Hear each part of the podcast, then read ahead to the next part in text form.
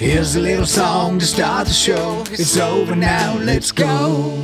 Hey, hey, check, check. Hey, it's Brian Jost here. Uh, my friends and bandmates, Jimmy, Bob, and Carl, are with me. Say hello, guys. Hey everybody, this is Bob. Hey, listeners, this is Carl. Hello again, this is Jimmy on the vocoder. We are the band called Eureka Point Lighthouse, and this is our podcast. Check out our website, eurekapointlighthouse.com. There's a link to my memoir there. There's um, more music. There's a shitty blog. There are probably some links to some books we've been discussing in the podcast or going to discuss, uh, including some uh, DBT, dialectical behavior therapy information. And what else did we talk about? Oh, that book, Chatter by Ethan Kross. Uh, full title is Chatter, the Voice in Our Head, Why It Matters and How to Harness It. Uh, we discussed that a little bit in the last episode. I think it was the last episode. We'll probably talk about some more things from that book. I don't know about if it'll be in this episode or not, but we'll what, see.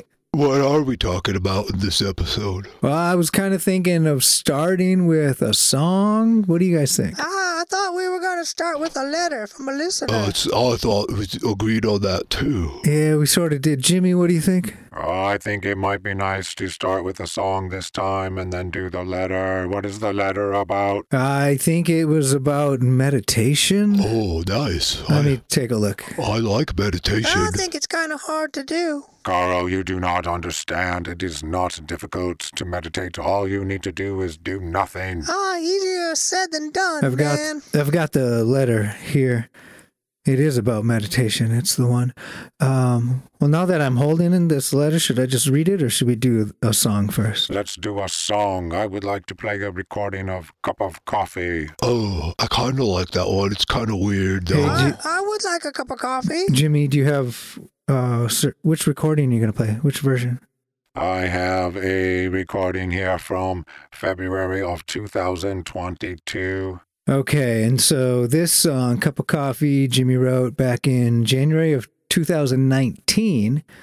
Uh, wow, that long ago already. Dang. And just like most of the songs we've been working on, we have a bunch of different versions, different recordings, different sounds, different, I don't know, different chord progressions, different keys. Can't figure out anything here. Um, who's ready for the song? Oh yeah, let's hear Yeah, it. give me a beat. Okay, here we go.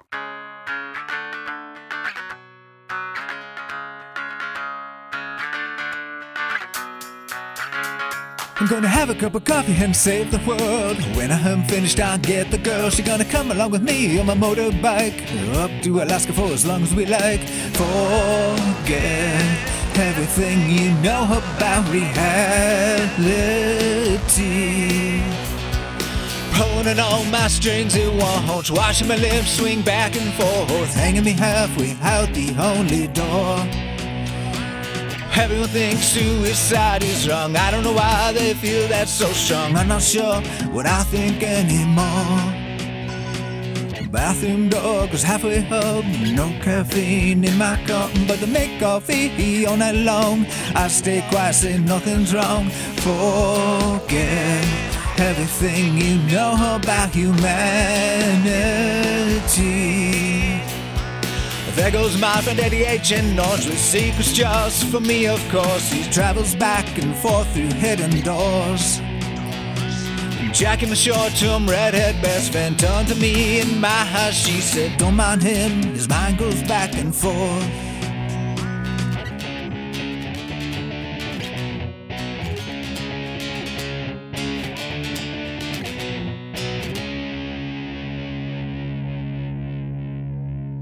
I think that's the end of the song. Oh, we couldn't figure that out, Bob. It was interesting to hear that older version with now that we have this uh that well there's this newer big chain eh, I I don't why am I talking about it I'm not even it's I'll, we'll play a newer version in another episode sometime soon maybe um which I think if if I get to an open mic to perform something it might be the newer version of cup of coffee we'll see one of the ones that I need to maybe do blah blah Hey, blah whoa, you okay there, Brian? uh, yeah, I just was trying.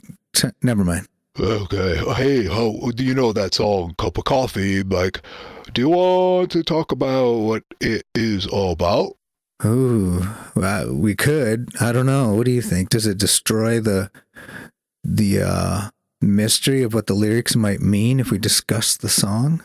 Oh, I don't know. I think it might be okay. I mean, it's probably pretty confusing to people. I don't want it to be a mystery. I don't like mysteries. I think we can explain it a little bit.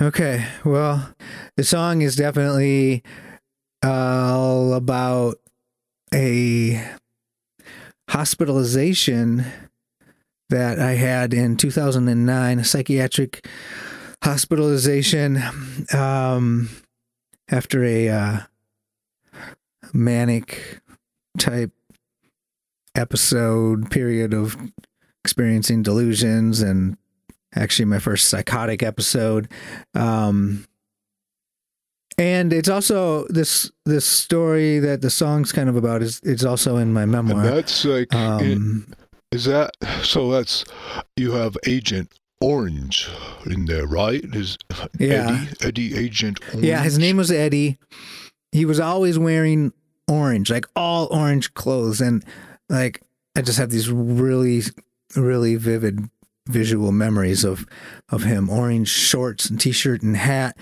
and and uh yeah when i was all out of my mind he was like uh you know everybody around me in the hospital according to my delusional mind was either not everybody but that most people were either fbi agents um or there were evil people there trying to kill me.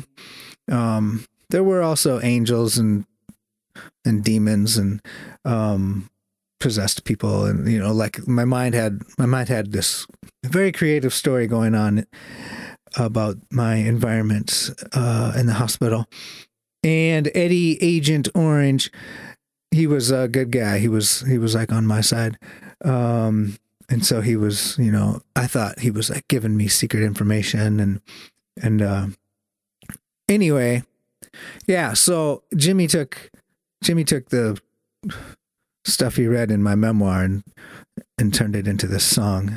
Um, I don't know how much more I want to really explain. Oh, that's okay. I mean, I think that's a, that's a good start. Yeah, that's better than nothing.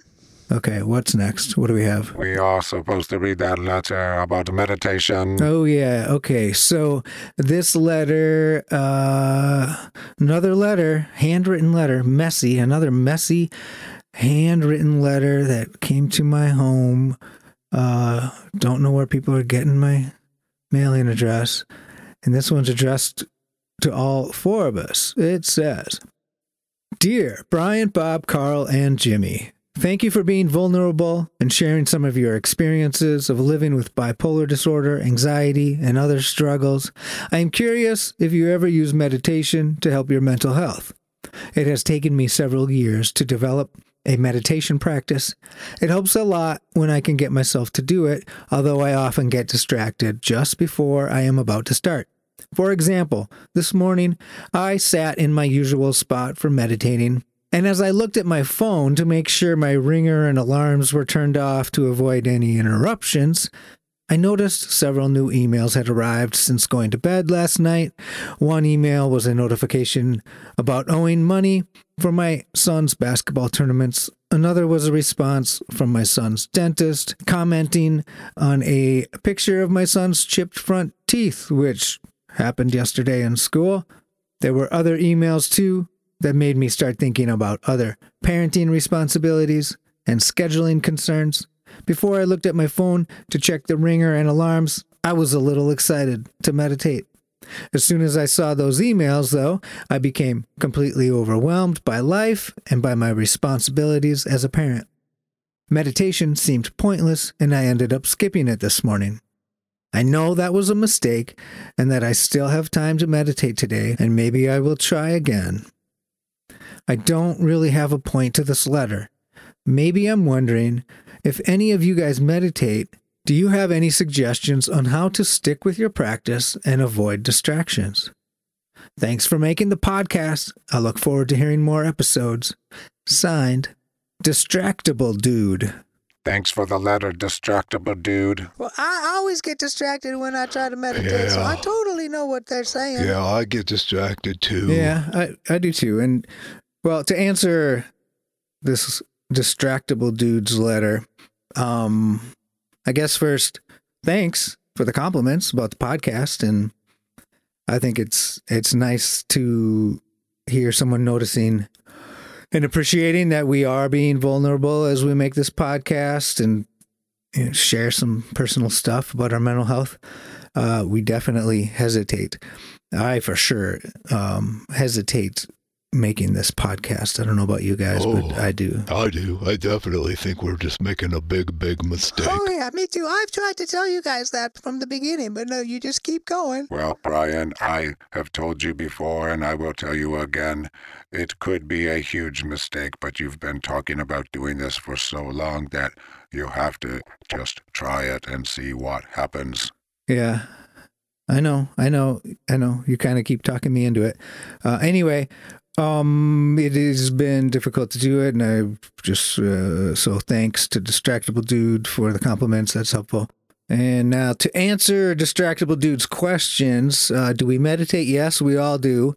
Uh, let's see. How? would he ask? How do you stick to your meditation practice, and how do you avoid distractions? Um, well, the distraction part, I would say it seems pretty obvious, at least for distractible dude, to uh, maybe you should get rid of your phone or, I mean, keep it in another room or something. I have that problem, and I know a lot of other people do, and, and I and I think I know this because I um so my phone's on me like almost all the time. It's horrible.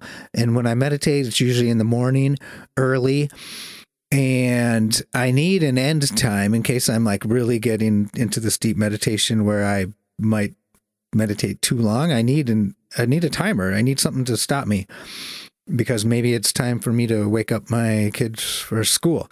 Um, and then there's this other thing that is a problem where I have my phone on and and the ringer is on at least on vibrate even while meditating often if if my wife is gone like at the gym in the morning I feel like I need to know if she's trying to reach me like in case she has a flat tire and needs help or something. Um so I don't feel like I can not have my phone with me and on but then I will look at my phone sometimes to set a timer if I need an end time or or I'm using one of my own um kind of guided meditation positive self-talk audio recordings that I've created for myself and maybe that has some like white noise or ocean wave sound in the background um which I can use that as sort of a timer because it has a definite length to it but it's still I'm still using my phone to get that started and headphones connected to the phone and all that. So I do the same thing where if I see my phone screen and I see notifications of emails or texts or calendar reminder then then I'm just like all messed up like it just it just it just opens a door to distraction and so all of this led me to thinking I just need like a separate timer, like just a it's an alarm clock, separate, not anything to do with my phone. And I need to just turn my ringer off and forget about needing my phone on. And and then as I thought about the alarm clock, I thought, well, wouldn't it be nice to have a timer that wasn't a loud alarm clock buzzing? Um, like we have a couple in the house, just some little separate standalone battery powered alarm clocks, but they're super loud and annoying. And I thought it would be nice to have an alarm clock for meditation that played the the the bell. Is it called a prayer bowl? Like that gong sound, that bing, whatever it is. Um, like if the alarm, if that's if it made that sound at the end of the, the alarm. So I searched online for things like that, and they definitely exist, and uh, which made me think, okay, if this is a product that exists, then there must be lots of people who actually want it. Um, and there was one that looked very useful, the way the settings worked and options, and it was very much created with the intention of using it for meditation. But I thought it was a little expensive, so I haven't purchased it yet. Um, anyway, but just that experience of me having the distra- the distraction from my phone and then searching for the that alarm clock made me think, wow, I'm not the only one that's being distracted by their phone and the and the internet and whatever, social media, email, blah blah blah. Um, let's see. How much was that timer? Oh, I think it was forty nine dollars, which seemed like a lot to me. Well, it might be worth it though. Eh, It might actually. We'll see. Think about it. Oh, I think you should buy it and try it. Maybe we should get four of them. I did see that if you buy two, it's a little cheaper. Like I think maybe it was eighty nine dollars for two, but I don't need two. I only personally need one. Well, we could just place two orders of two so we could each have one and save a little money. Well, this is true, but I still don't know if I want to spend that much. We'll see. So what about the distractible dude's other question? What was it? Um, it was how do you s- how do you stick with your meditation practice? And and maybe that means like beyond just the little distractions. I don't know if that's what they mean. I know uh, for me, it's a lot about routine and developing a habit, and it's it's been many years of me on and off working on meditation to to get to the place where I feel like I can actually do it and that I actually get something out of it. And I try to meditate most mornings. It doesn't happen every morning. Um, and I kind of go back and forth between the first thing that I do after after getting my coffee and getting settled into my chair in my morning spot to either either journaling kind of a stream of consciousness brain dump thing for a while or meditating first um, kind of go back and forth with those two things a lot of it depends on how much time i have um, and then Maybe let's see. maybe you should uh, tell people how what you do exactly. Like how do you meditate? Uh, sure, I guess. Like, um, so it's, I feel weird telling people what I do because I've heard a lot and read a lot of different things about meditation. And, you know, some of the information comes off as there's a right way to do it. And I don't fully believe that. Um, I, have developed some practices that work for me that you might hear are not the right way to do it. Like I sit in a recliner chair. Um, often the footstool is up and I'm not really reclined back, but I am leaning on the back of the chair.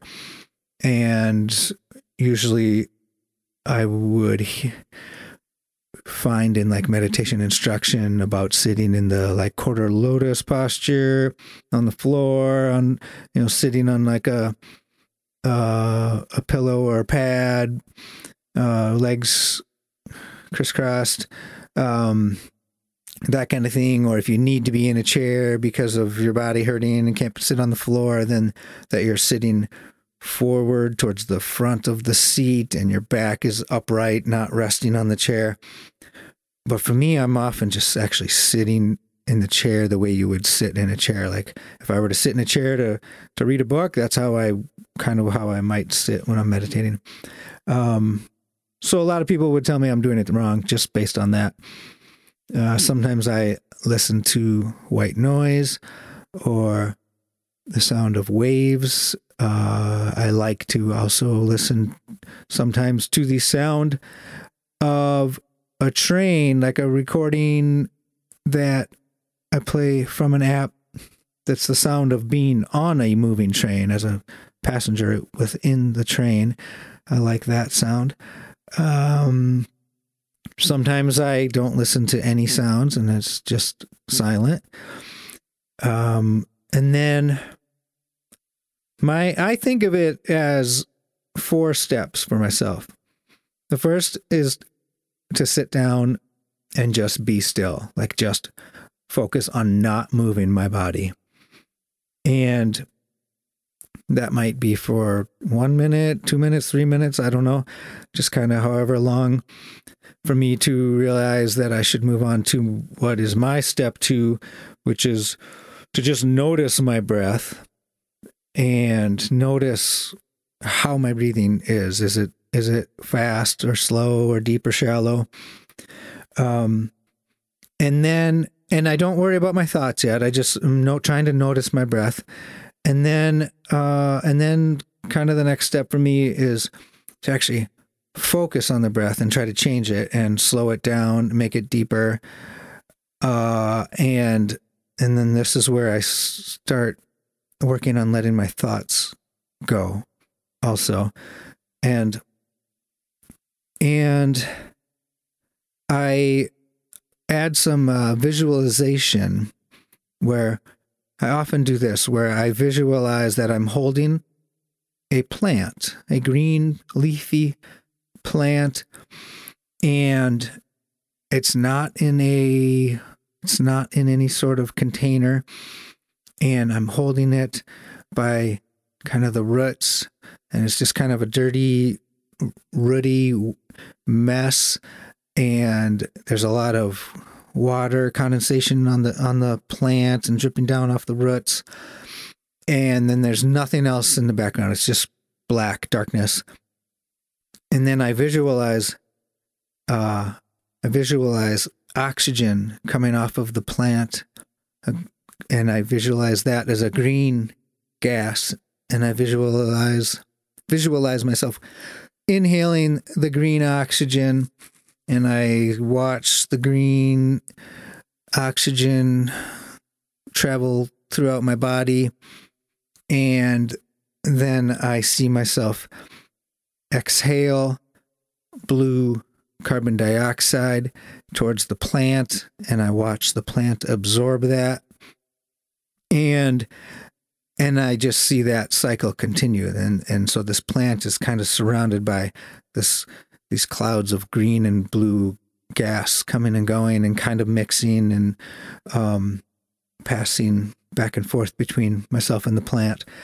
And and then if if or when because it always happens when pop, when thoughts pop up then I use a visualization technique to try to let go of those thoughts. And for me, my favorite, most helpful uh, technique is to suddenly um, allow myself to see more than just the plant. And I am next to a river or stream, and there is a tree on the other side of the water. And whatever my thought is, I I like visually force it up onto a leaf of that tree, and that thought is on that leaf, which pulls the leaf down, and the leaf lands in the flowing water, and I watch it flow away and get smaller and disappear. And then that thought for me is gone.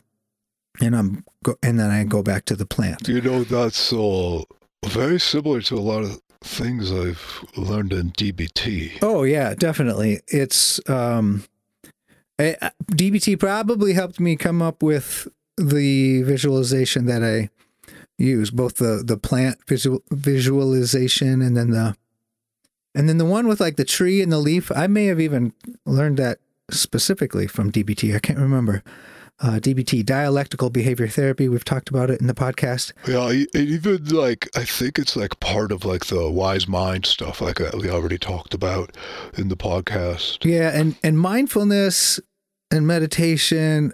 I mean, there's so much overlap, and mindfulness is is like I think the way I took it with DBT was like the biggest core part of DBT was mindfulness. Oh yeah, that's what I. Well, that's, that's- how I think of it too. That's why uh, we always went back to mindfulness between the four main topics. Oh yeah, and I don't know if we mentioned the four main topics of DBT, but at least what we've learned: um, mindfulness skills, interpersonal effectiveness skills, emotion regulation skills, and distress tolerance skills. Yep, that's it. and and uh, everything that I've experienced in DBT programs is we'd go through mindfulness to start with at the beginning of a program, and then you go on to the next section, interpersonal skills, and then you go back to mindfulness, and then you do emotion regulation and then you go back to mindfulness and then you do distress tolerance and back to mindfulness that might be different in other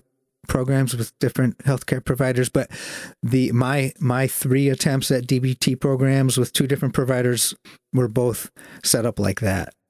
And now I'm thinking about this this mindfulness stuff and all the info in DBT about mindfulness. Like just a thought for me working on mindfulness techniques and practices feels feels a little easier than thinking about having a strong consistent meditation practice. And and for me maybe maybe learning about mindfulness practices was a way to ease into meditation. I don't know if that makes sense or maybe that maybe the two just have so much in common that that as I struggled developing struggled with developing a meditation practice, the more I learned about mindfulness practices, the more I was able to be open to meditation. I don't know if I'm really speaking anything true about this. I haven't thought about this before. I just that thought just came out. So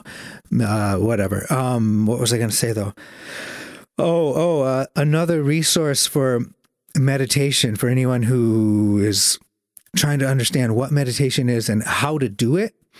There is a meditation teacher who I know, who I think is a, mo- a more of a an appropriate teacher than than me just telling people what I do. And his name is Andrew Archer, and he's a friend of mine and he's a client of mine my my work is podcast production he pays me to help him produce his podcast that uh, that we got started a couple of years ago and the, his podcast title is the subversive therapist which is about what the digital world is doing to us and what we can do about it he has an episode that is all about the question of meditation and how to meditate. And it's his uh, series one, series or season one, part nine. The title is Epilogue The Question of Meditation. And Andrew is a licensed independent social worker. He has been trained in Zen Buddhism. He teaches meditation to people as young as preschoolers. And he is a parent of, he has three kids. And uh, so he definitely can relate to the kids. Uh, he does meditation training with all of his therapy clients.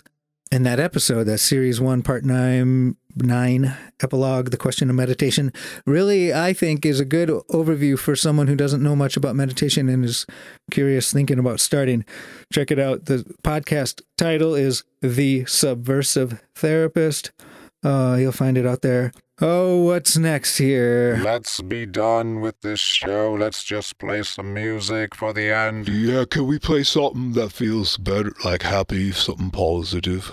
Yeah, I actually told Jimmy to pull up the one called Ergonomics because that's Yes, ergonomics. that is uh, a very happy song for me. It makes me feel really good and and I don't think I've mentioned that I've been writing a screenplay and I don't know if I should mention it cuz I'll probably never finish it. but this song ergonomics i keep thinking is going to be the closing credits song like that's what's going to play at the end of the movie um we'll see Are you close to finishing the screenplay? oh god no i and, and in, no not at all It- it's a disaster Well, don't give up. Just keep working on it. Yeah i'm trying not to give up. Um all right let's end it here. Uh thanks for listening to another episode. Check out the website eurekapointlighthouse.com uh, there's a link to my memoir there's a link to more music there's our shitty blog. Uh there is a um hopefully uh, some links to uh dbt book dialectical behavior therapy um maybe some other stuff we've been talking about.